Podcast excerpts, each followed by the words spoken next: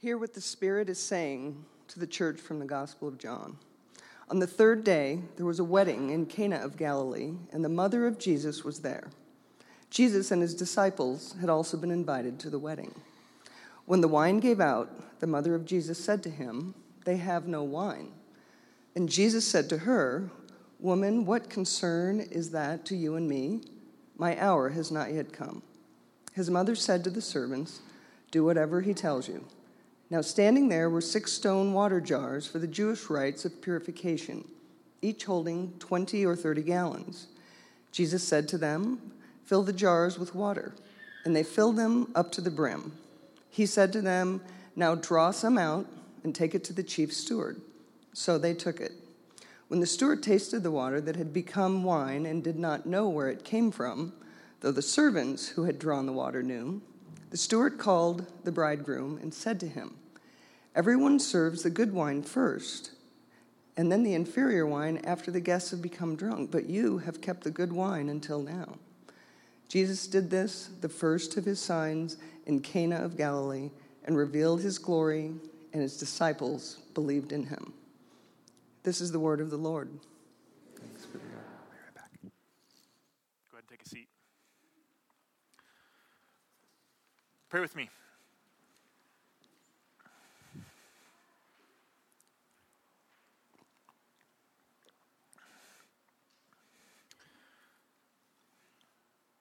Father in heaven, help us today to see you, to receive you in your way. Your way of making water into wine for them in their day and for us in ours. Use the words of a sinner like me to present your glory. In the name of the Father, and the Son, and the Holy Spirit. Amen want you to close your eyes with me for a moment. Actually, close your eyes. I want you to imagine a nondescript kitchen. See the counter. I want you to populate that counter with 10 to 12 inch stacks of tortillas, about half of it covered with tortillas. I want you to picture a, a five pound bag of pinto beans leaning up against the wall, ready to be cooked. I want you to picture a the stove full of pans cooking rice. I want you to see the mess of preparing for a party. This is, this is the image that comes to mind. You can open your eyes now. Unless you're sleeping, then go ahead. Just keep, keep with the eyes closed. This is the image that comes to my mind when I think of my, uh, my childhood home and preparing for parties. We like to throw parties, especially as the kids, as we got older. My parents like to have gatherings and we would always cook a big Mexican meal. When I say we, I mean my mom, and then I, I, my brothers, and my dad. We would help, but mostly it was my mom. And we, we just had, that was our kitchen stacks of tortillas to make into trays and trays of enchiladas. Homemade taquitos just piling up, beans like overflowing, rice everywhere. It was this huge, kind of abundant mess of a meal, and it was wonderful.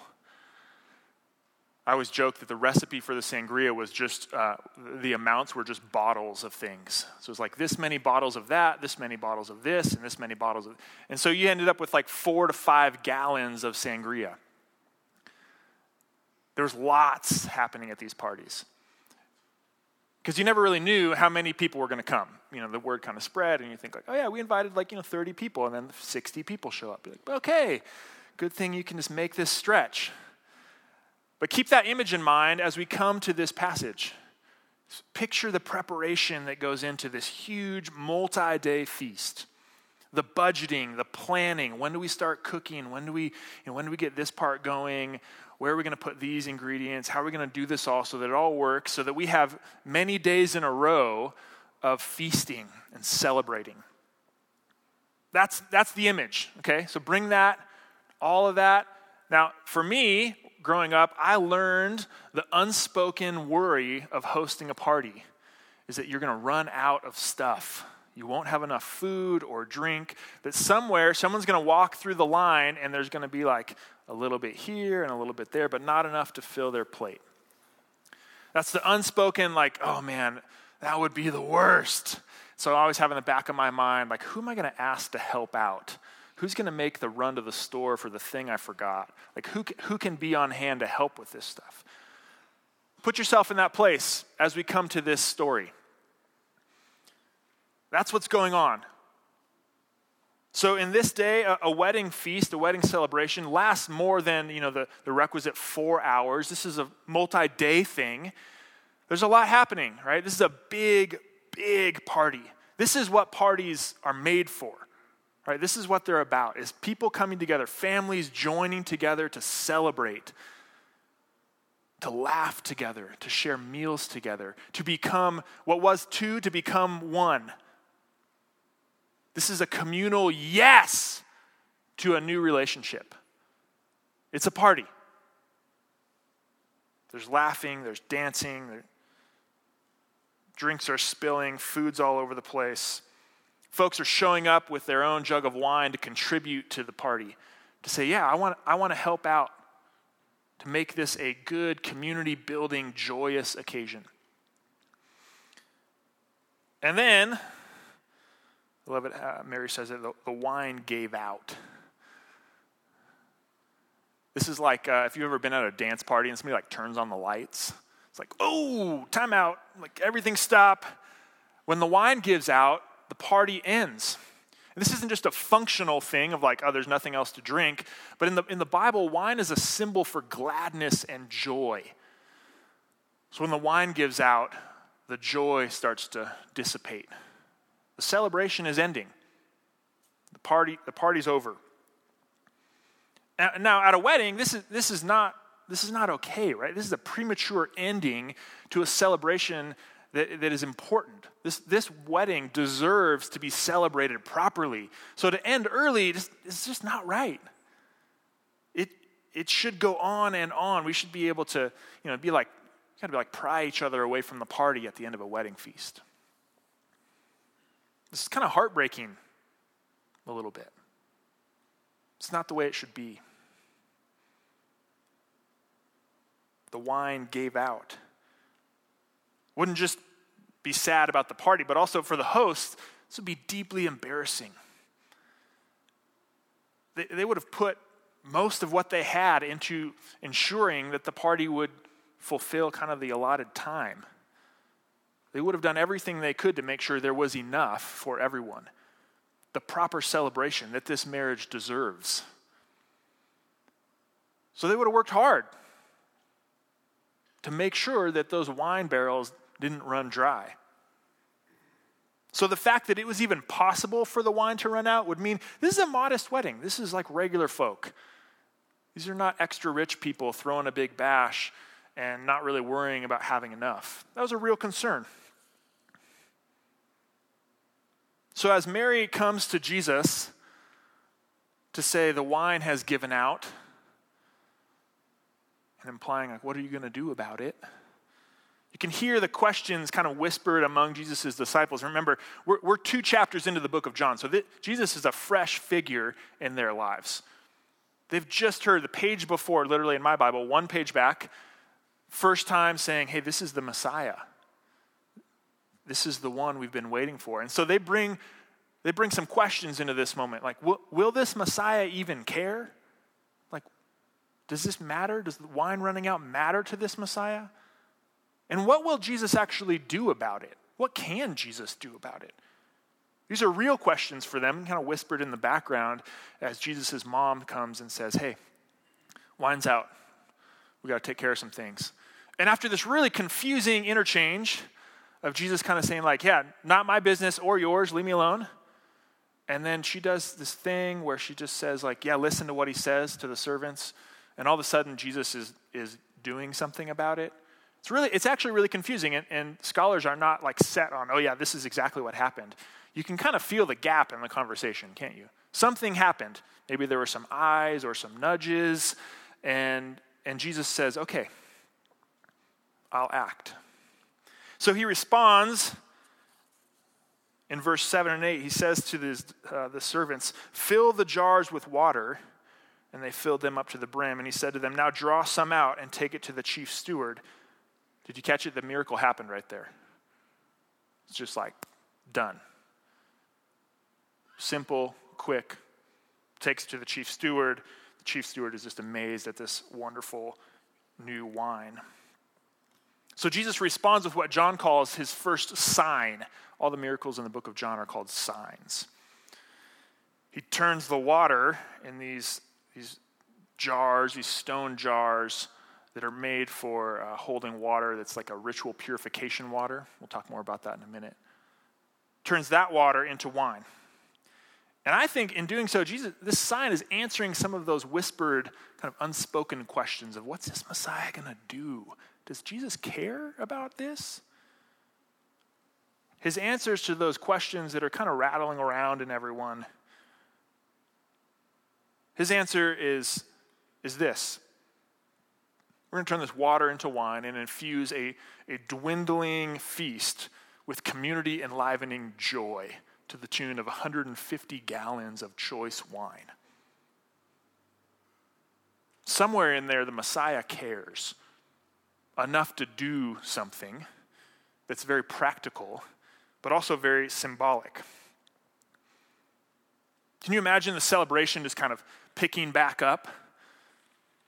The music turns up, people are kind of back in the swing the shock, the smiles. Can you imagine the relief of the hosts? Like, okay, I don't know what happened, but I knew, you know, some more wine showed up and the party will continue as it should. Joy restored, you could say. So, why does this small story, really small story, make it into John's account of Jesus' life? Why is this story one of, and actually the first of, the seven miracles or signs that John re- recounts? Is it, is it anything more than like a really kind of fun and cool party trick that Christians are glad to say, like, yeah, Jesus made more wine for the party. That's cool. Is it something more? Can it be something more? About 30 miles out of the town of Missoula in Montana, there's a sign on the freeway that just says uh, Rock Creek Road, exit here. Just before this sign uh, is the confluence of two rivers, Rock Creek and the Clark Fork River, and it makes this gigantic river that will flow into Missoula. And you get a glimpse of where these two rivers come together, and it's beautiful. And, and if you, like me, are uh, an angler and you like to fly fish, you see that place and you think, man, I wonder how I could get down there and fish. You can kind of picture yourself right in, just right in the eddy. And then you get to the sign that says Rock Creek Road. And for me, I grew up fishing on Rock Creek. That's where my, my family, we would always take some special like fishing trips in the summertime, my brothers and dad and I. And it's 70 miles of just dirt road along this river, and it's in the middle of nowhere. But it's only a handful of miles at that, that one point from the freeway.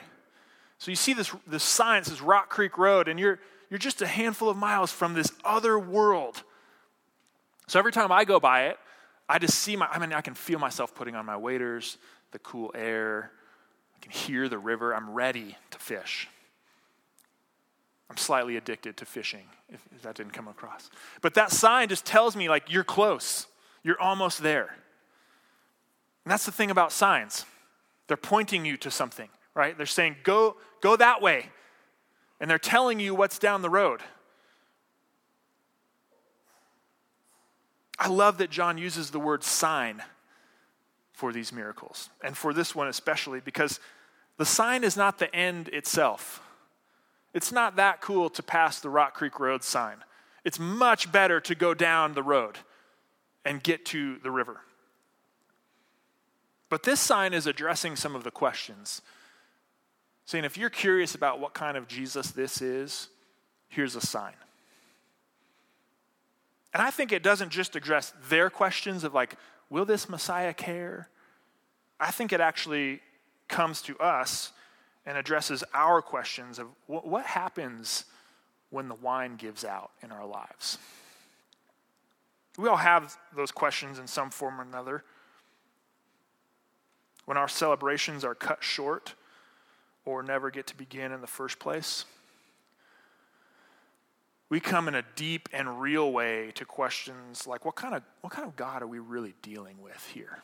Who are we worshiping on Sunday morning when we show up to church?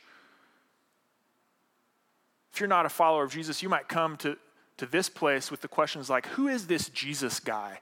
What's he really about? Because I got some questions in my life, and it's going to matter who this guy is. Maybe you're asking, like, what are this, what's this Jesus' purpose in the world? Is it going to matter in my life, or is this just some like cool thing for other people? When our proverbial wine runs out in life, we have these real questions. And I think this story, this sign, points the way for us. I think it responds to us. So, how does it respond? Uh, I just want to highlight one kind of clue in the details of this story in, in verse 6. John writes Now standing there were six stone water jars for the Jewish rites of purification, each holding 20 or 30 gallons. Now, we just read the story, so you know that Jesus goes on to use those very jars to produce this choice wine and kind of re enliven the feast. And it ends up with his disciples having witnessed Jesus' glory, believing in a new and deeper way. But what's going on with these jars? I just want to draw our attention here for a moment to help us see the bigger picture that I think the sign is pointing to. So, this water in these jars was used for ritual purification to wash in order to fulfill the law, in order to be able to approach God. They kept them nearby so they wouldn't have to go to a river or some other place to wash. They wanted them close to the house so they wouldn't have to separate from the community.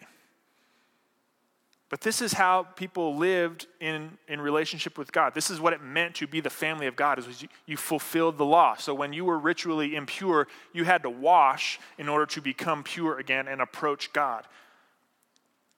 Jesus takes that very water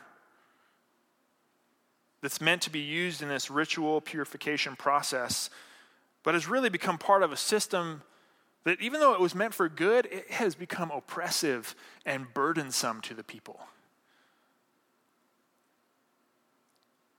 It's broken system.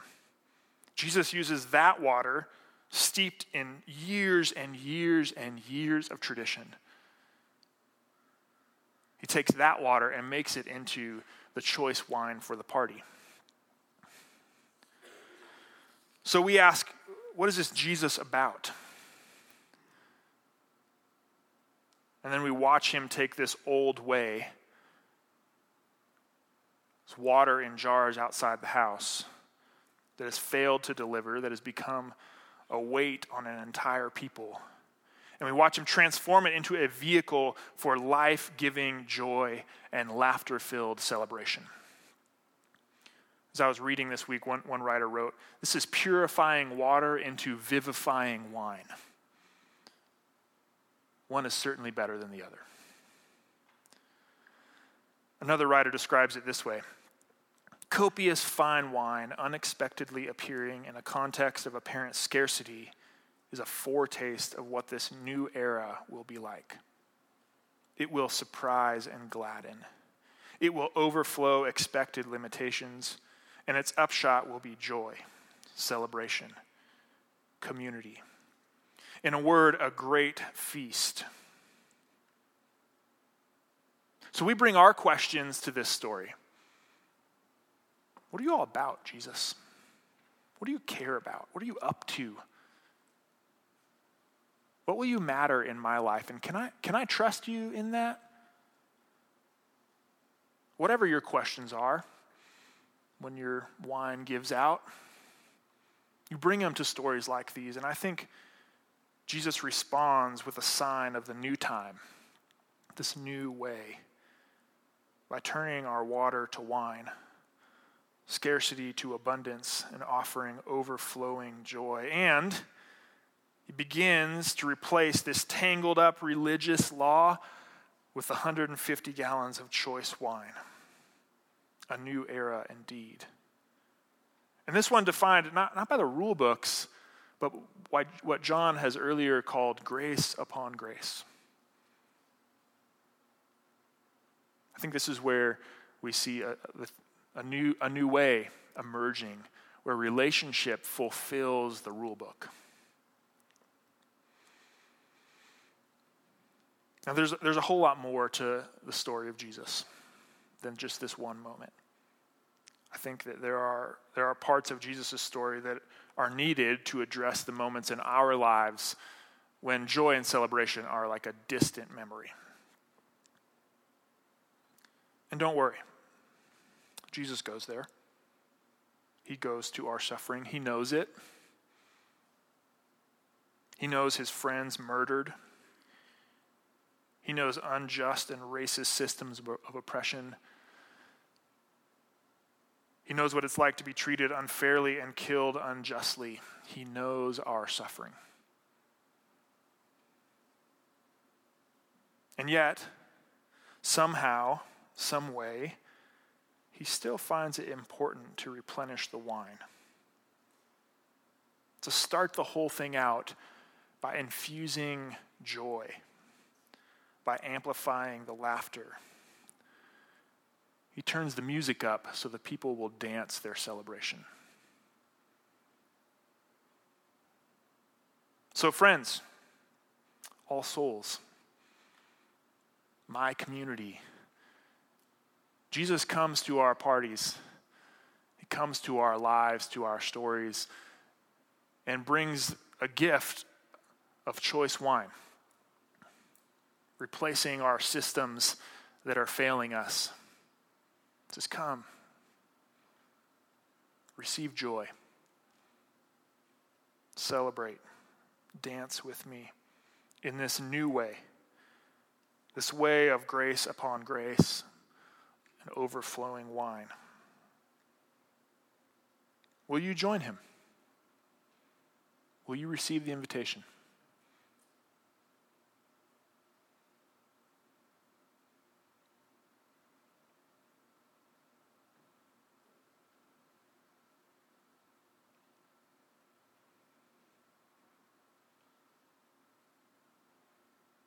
Jesus offers himself, his whole self incorporates our whole stories, invites us to laugh and dance and celebrate, be filled with the new way. Let's pray.